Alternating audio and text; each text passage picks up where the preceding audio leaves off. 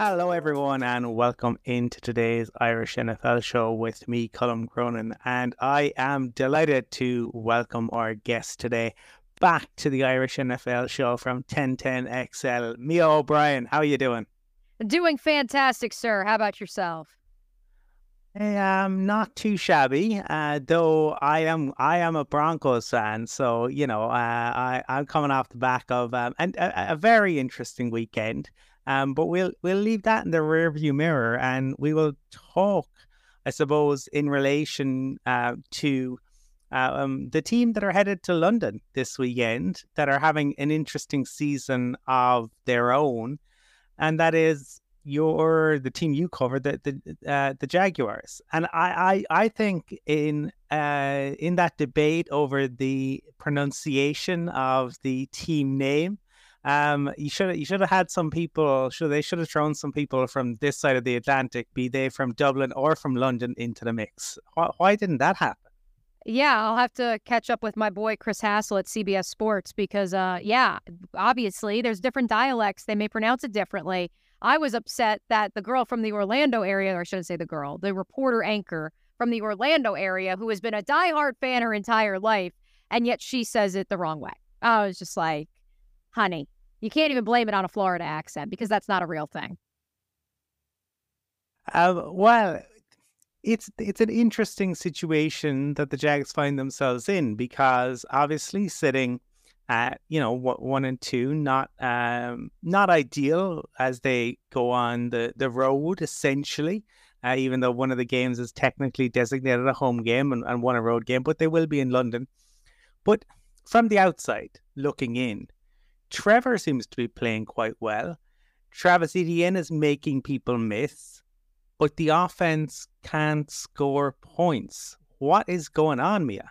Yeah, that's what's most fascinating is that we knew in training camp last year that red zone, third down, those were the uh, you know that's when the sirens would go off danger alert danger alert for this offense um, and it proved to be true through the first few weeks of last year's season as well training camp this year those drills were ran, those portions of practice came to pass, and it was boom, boom, boom, boom, no issues. And so I think a lot of people assumed that the Jaguars would have no issues in the red zone, no issues in third down conversion, of which they are one of the worst in the National Football League as of this writing, despite being fifth in efficiency in first and second down.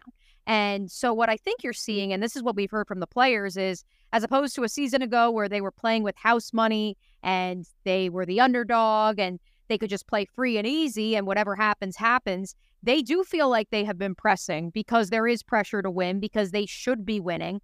And I think you're also seeing the effects, although he disputed this post game, of the fact that Calvin Ridley has not played in the NFL for almost two seasons. And so the reality of it is, is that it's going to take him a little bit of time to get his sea legs under him. It's great that he he is the best route runner in the NFL. It's great that he still has his speed. It's great that in practice on air he makes these dazzling catches.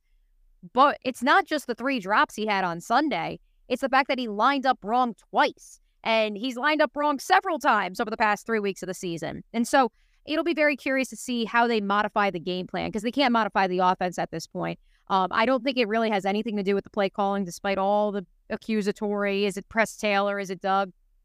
PR wise, that was a disaster move on the Jaguars' part to announce it the morning of the first game. Um, but the reality is that Press Taylor called the second half of games last season. The Jags were a better second half team than they were a first half team last year. And Doug still has confidence in Press Taylor. Um, I don't think that the play calling per se has been the issue, although it has looked clunky at times. I think a lot of this is Johnny's and Joe's as opposed to X's and O's.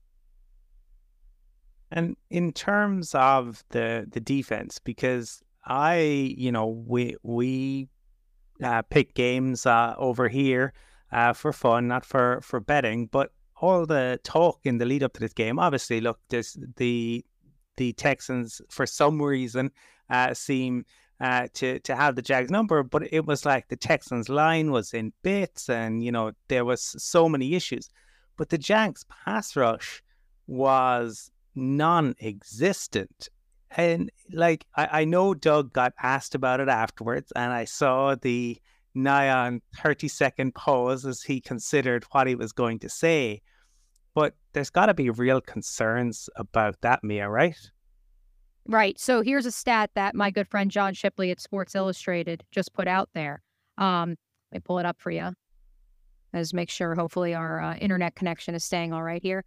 Over 40% of the Texans' passing yards on Sunday came on two, yes, two, Tank Dell catches, which was blown coverage by the Jaguars secondary. That was Darious Williams. That was miscommunication between Rayshawn Jenkins and Andre Cisco.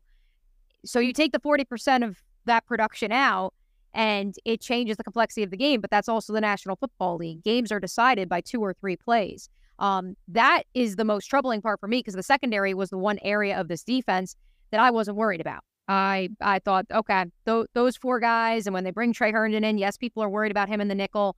They're going to be in zone most of the time. That's where he thrives. They're going to have a lot of blitzes from Cisco to Herndon to Rayshawn as well, which obviously we saw in the win over the Titans in the season finale last year. So I wasn't so worried about the secondary, but those miscommunication moments, that's that's a little troubling. We knew the pass rush because they were banking on development and hope, although hope may not be a strategy. They were banking on that being how that they would be able to get to the quarterback. That K'Lavon Chaisson would develop, Travon Walker become an all pro, Josh Allen in a contract year would produce big time, and mm-hmm. maybe you'd get a little bit of contribution from Yasir Abdullah, the fifth round rookie. They obviously are not seeing that to the numbers that they were hoping to. Part of that, I think, is the fact that no one saw the DaVon Hamilton situation coming. It's obviously an unfortunate non football illness situation. He is in the building. Doug Pederson has hinted he doesn't really have a timetable, maybe around the bye. That's week eight. Um, that's concerning because he looked awesome in training camp. And if he can create that interior pressure, then that helps those guys on the edge. Instead, you have a half healthy Foley Fatukasi, again, and Roy Robertson Harris having to carry the bulk of the load with some rotational guys creating that interior push.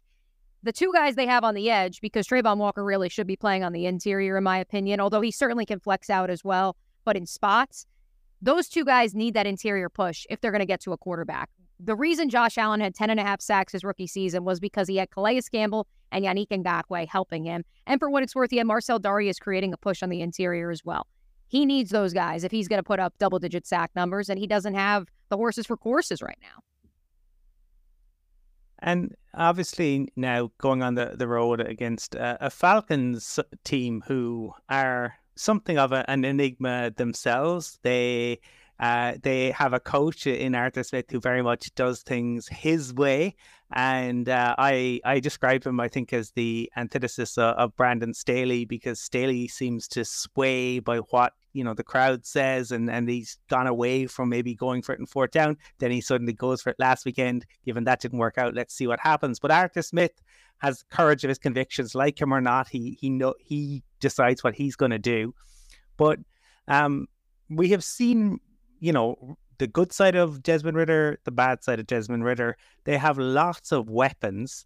Um, and obviously in Bijan, they have, you know, uh, a player who has kind of dazzled during the opening weeks. What what's the expectation uh, on the ground in, in Jacksonville as the Jags make this trip to, to London for the next two games? Well, I've seen a lot of feedback from fans. Um, I didn't hear this because I was interviewing Doug Pederson and Trevor Lawrence in the press conference room at the time that Christian Kirk stressed they need a change of scenery to get out of their own way, to get away from the yips. And so perhaps this road trip, if you may, is exactly what the doctor called for for this offense. We were just talking about it on my daily program. Like, this offense is too good on paper to not perform. This is not a situation like in 2018 where the Jaguars were talent deficient on offense and it came back to rear its ugly head. They are very talented on offense. And obviously, if that offense produces, that will help the defense keep them afloat as well and give them more opportunities because they're playing with a lead. That's what the Jaguars are banking on. Um, I think that that will come to fruition at some point this season. Is it next week? Jaguar fans are certainly hoping so. Um, I think that, excuse me, when it comes to the Falcons, they truly are an enigma because they are similar to the 2017 Jaguars, ironically, banking on we have an elite defense that we invested in highly in free agency. And we also have these young guys. This is the part where they're different than the Jaguars of 2017. Elite playmakers to go along with, this is the tie in, a game manager at quarterback. Blake Bortles, Desmond Ridder, not going to put them in the same boat. Obviously, one was drafted a little bit later than the other. Um, but as of this writing, Desmond Ridder is 28th in yards per attempt. Um, which is a little concerning if you're the Falcons and if the Jaguars and their top 10 rated run defense are able to neutralize Bijan Robinson or at the very least hold him to the pedestrian numbers. And I say pedestrian, even though it felt like he was pummeling the Jags at times on Sunday. Uh, Dameon Pierce held to 14 carries, 31 yards. Dameon Pierce, uh, a human wrecking ball who ro- rocked the Jaguars for almost 100 yards in the one meeting he played in last year. Um, if this defense can neutralize the run, the one thing I think they are really good at, that's Travon Walker's strong point. Um, that is where the game will be put into Ridder's hands. It helps to have guys like Kyle Pitts and Drake London on the outside, but can he get the ball downfield to them? And can the Jaguars communicate in the back end and cover those guys too? And I, I suppose um, in terms of the Oh, on on this side, like the this the games at Tottenham Hotspur are very popular. This is a stadium that was built for the NFL. The game at Wembley, there was a the initial kind of rush of excitement, but there are still a kind of a, a significant patch of, of tickets available, and we know that the NFL itself is is keen to grow the, the game continually globally. We've seen the growth of flag. There's talk we know about potentially a game in Madrid, a game in Rio. Do you think like we continue to see the the the Jags push for more games in London, or is this you know might they be content to having had this experience with the two now um, that they might just go back to kind of one game as such? Well, we'll evaluate that in three weeks when they return, or two weeks, I guess, when they return, because we'll see how this trip goes, because it is a great social experiment at the end of the day. Um, but I think that what will be very fascinating to see, to bring it back on this side of the pond, is the fact that the Jaguars are currently in negotiations for a new stadium. And if you were going to ask $1 billion of the city of Jacksonville's taxpayers and the city of Jacksonville, there is a notion that then you should not be taking home games away from the city to London. Once every four or five years, great. Every season, just because, well, it's a small media market and therefore we need to make up the cost, we need to create revenue on the back half. I mean, listen, I understand the Green Bay Packers have been around a lot longer than the Jacksonville Jaguars, but that is a smaller media market. Jacksonville has approximately 100 some odd people moving here every single day. It's not to the extent of a Nashville, but it is a city mm. that is on the rise and growing. And if you put out a winning product, you'll see crowds in Jacksonville like you saw at the end of last season, especially when it's against marquee opponents. Obviously, against the Houston Texans, it was expected that you wouldn't fill the stadium to the brim, but obviously, probably would have liked to have seen a few more. That, though, is literally the evidence for why the Jaguars management can say, hey, we need to go to London because we need to make some more money, bring it back, invest it in the city. That's how we invested in the product for the stadium. I get it. Um, so to answer your question in a long-winded way, um, the Jaguars in particular are so unique in that uh, question because there is so much also going on over here in the financial realm and rebuilding and renovating the stadium. Yeah, it'll certainly be be interesting to see. I think the games in Germany uh, last year opened NFL eyes to uh, the possibilities because I think some people uh, on that side of the Atlantic were surprised, uh, you know, just just how keen fans were uh, for for NFL football. In in terms of the the Jags, I suppose um, divisional rivals. Um, the I mean, the the Titans were such a weird one, right? Because everyone kind of went into the season kind of going, "Well, who are the Titans? What are the Titans?" They're putting it all on, you know, the the Tannehill and, and Henry and trying to run it back yet again. Um, but the and the, the the Texans, I suppose there was a lot of you know respect with DeMeco, and they were rebuilding and picks two and three. But the Colts had such a strange. Now, I'm I'm a massive Shane Steichen fan. I think there was a, you know a lot of hype around him. Then he goes in there. Then they have a soap opera. You know, they had what we've sometimes seen in Jacksonville, but their entire offseason was a soap opera. The owner gets involved. Um, there's all sorts of stuff happening now around the NFL filing grievances with the NFLPA around RBs in particular and injuries and all. So this has sparked a whole lot of things. But ultimately, the Colts just beat the Ravens to sit atop the AFC South Is this a surprising on that side of the Atlantic, Mia?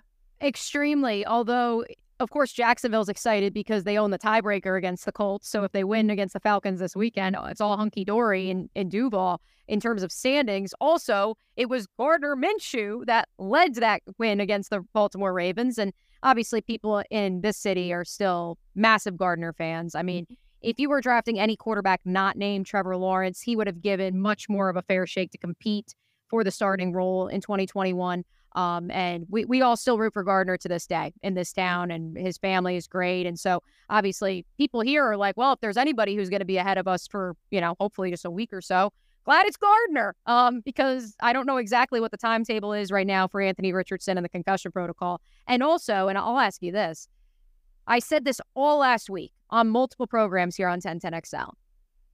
Three wide receivers Tank Dell, uh, Nico Collins, John Metchie when healthy. Those three, right?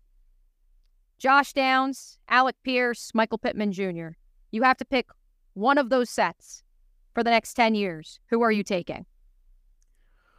Oh, that's a that's a that's a good one. That is um I, am probably I'm probably going with the, what the Texans have. I think. Bingo, bingo. Yes, exactly. Um, and that's no knock on how the Colts have built their offensive structure in Indianapolis. I just think those three guys, and I've heard this from people that worked with Indianapolis during their install period, they're not winning any get off the bus awards and they're not winning any 40 yard dashes.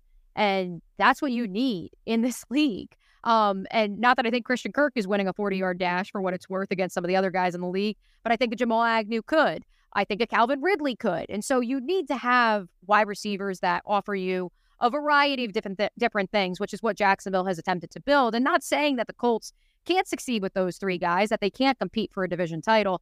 Um, but then when you combine that with no run game, with all due respect to Zack Moss, um, because you know how how long is that going to last? Knowing he's coming off of a broken hand, they already waived Deon Jackson, who started the opener for them, and the Jonathan Taylor saga is no end in sight.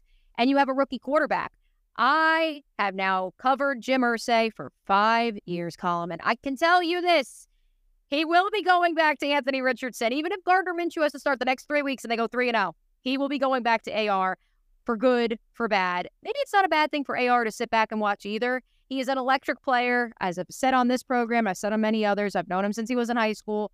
Great leader, great kid, physical freak. But can he be expected to command an offense where it's not like the Falcons, where there's so much veteran presence, there's so many dynamic playmakers around him that he mm-hmm. just has to focus on himself? That's not the case in Indy. Yeah, no, that I, I look. I think to me, Jim Irsay is ultimately the the fly in the ointment because I I do think what Steichen has done, and as you said, like they don't have the weapons, but they have seventy four points. I mean, I, I think there are maybe three teams in the entire AFC who have more points than them. I mean, they've they've been um quite phenomenal. Now they've also given up a significant number of points, and that's the the other side of the coin that they have to to figure out. But it's year one and you are trying to negotiate a, a, a very uh, fine kind of tightrope. Um, Let me ask you this then. Let me ask you this. If you have to buy stock in one of the four teams in the AFC South for the next five years, because if all these things come to pass, if Shane Steichen is able to jumpstart the offense and Anthony Richardson is who we think he is, if what we saw from the Texans this week is what they're going to be, who are you buying stock in of the four? I I will I Irsay is the reason I don't. I and I I don't get. I love Dougie P, and I I think Trevor Lawrence can go on to be the number two. And I, I don't say that lightly because Justin Herbert is something else, but I think Trevor Lawrence has that much talent. But I think Shane Steichen is a very special coach. I don't think pe- enough people realize it as yet. His feel for how to call a game, his understanding of his players, I think, is just um, incredible. But ultimately, uh, Khan is a much more stable presence than it, Jim Irsay. Uh, the the Jags need to sort out the defense. I agree with you. I mean, I think the offense is stuttering, but I think you know they ultimately they'll get this going. My concern is, is on the defense. But when I look at it and I say, you know, if I in in a five year period, no, that's that's the Jags. Because I just do you trust Jim Irsay? No. Next, next no. April not to not to say to Chris Ballard, no, we're going to do this in the draft. No, exactly, and that's why it's he's my favorite meme on the internet, and it's for a good reason. So, with all due respect to the good people of Indianapolis, um, they know what they signed up for. Banners fly forever for a reason. Um, but yeah, it's and it stinks because it is a pretty good defense too, for what it's worth up in Indianapolis. Uh, just unfortunately, some of the shortcomings in the roster makeup, and a lot of it's due to the owner, not the head coach. In, indeed. Um, I, I am intrigued to to hear fr- from you, like outside of the AFC South and opening it up to the rest of the seven divisions, either conference. What are the some of the things that have caught your eye in the the first three weeks? It can be positive surprises. It can be uh, you've been in in a way kind of shocked that something kind of hasn't come to, to pass. But looking around the league for you, Mia, what is it that you think? Wow, that's really interesting. Well, we'll hit a couple. Um, we'll start with last night, uh, which is the Cincinnati Bengals and the Jaguars offenses are literally the Spider Man memes of each other right now. Obviously, for the Bengals, largely it's because of Joe Burrow's injury. Um, the Jaguars don't have that excuse. But I did see just such lack of creativity in the first half to go vertical to push down the field. And that's what Jacksonville's been struggling with. And Jacksonville has also been plagued by dro- drops, a league leading nine. Tee Higgins lets two go right through his mitts inexplicably, just like Calvin Ridley with his three on Sunday. Um, they're literally identi- identical twins of each other. And I think when all is said and done, that's a team that has started 0 2 each of the last three seasons and claws their way out of it. For whatever the reason, uh, both squads like to peak at the right time and just drive their fan bases crazy, which is a lot of fun. The Dolphins are the obvious answer. Um, for me, I'm not surprised because I think Mike McDaniels is a great coach, great play caller. Um, but the reality is, Tua has not played an entire season healthy in the National Football League or in college football. He has never completed a full season.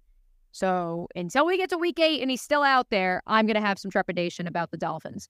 Um, as far as other surprises, I'm not surprised by the Niners. I'm not surprised by the Broncos being awful. Um, I, I was surprised by the Cowboys and the upset at the hands of the Cardinals, but that's the league these days. Um, if I could give you one more, it probably would be the Rams, who I predicted to actually earn the number one overall pick next year and get the opportunity to keep Caleb Williams in the City of Angels of Los Angeles. Obviously, we're three games into this, but Puka Nacua has been a revelation. He actually was a guy I was pretty high on during the pre-draft process. Matt Stafford looks healthy. A team that was made up of 50% rookies has been able to function with some of the best teams in the league. Sean McVay is obviously a great coach and a great play caller. Um, but I'm curious to see if this trend continues or if my earlier prediction comes to fruition and uh, they are picking in the top three this upcoming April.